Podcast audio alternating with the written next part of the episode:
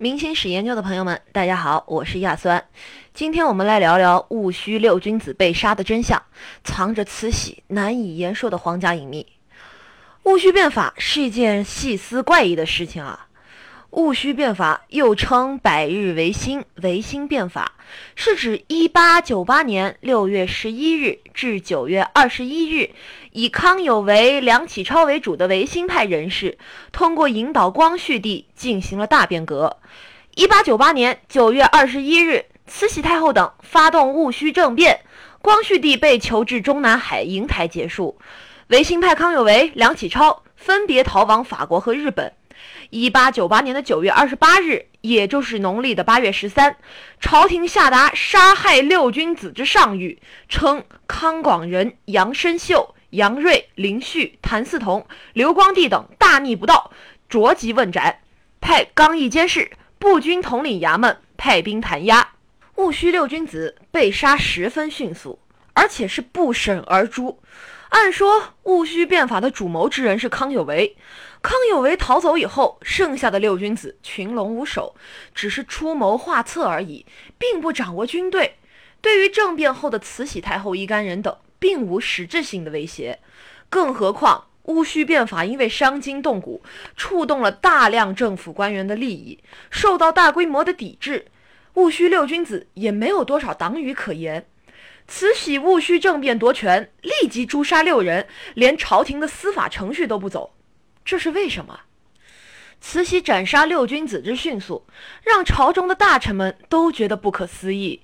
六君子中，杨锐是张之洞的心腹，被捕后，张之洞想尽办法营救，但八月十三日下午，六君子匆匆被斩。张之洞得到密电，内旨迫切。与武客竟由刚向奉旨，密旨立办，措手不及。张之洞身为地方巡抚，不在中枢之内，掌握消息或有迟滞。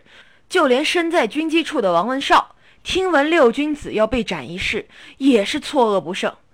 六君子之过，在当时的人看来，并不至于仓促杀死。那么，慈禧那里到底有什么非杀他们不可的理由？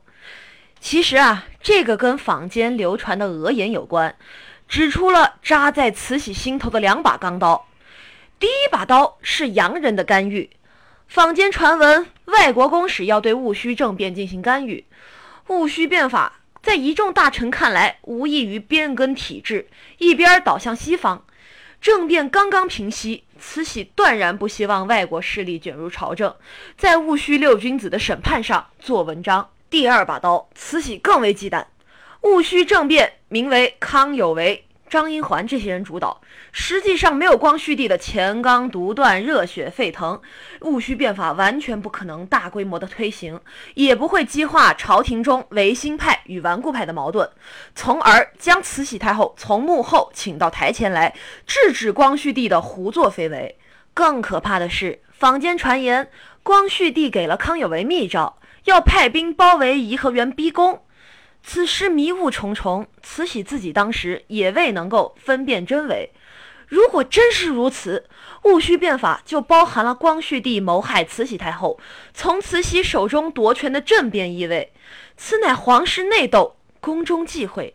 一旦经过审判，戊戌六君子把光绪帝扯进来，激化慈禧与光绪之间的矛盾，后果不堪设想。这两把刀，一把比一把让慈禧太后痛心。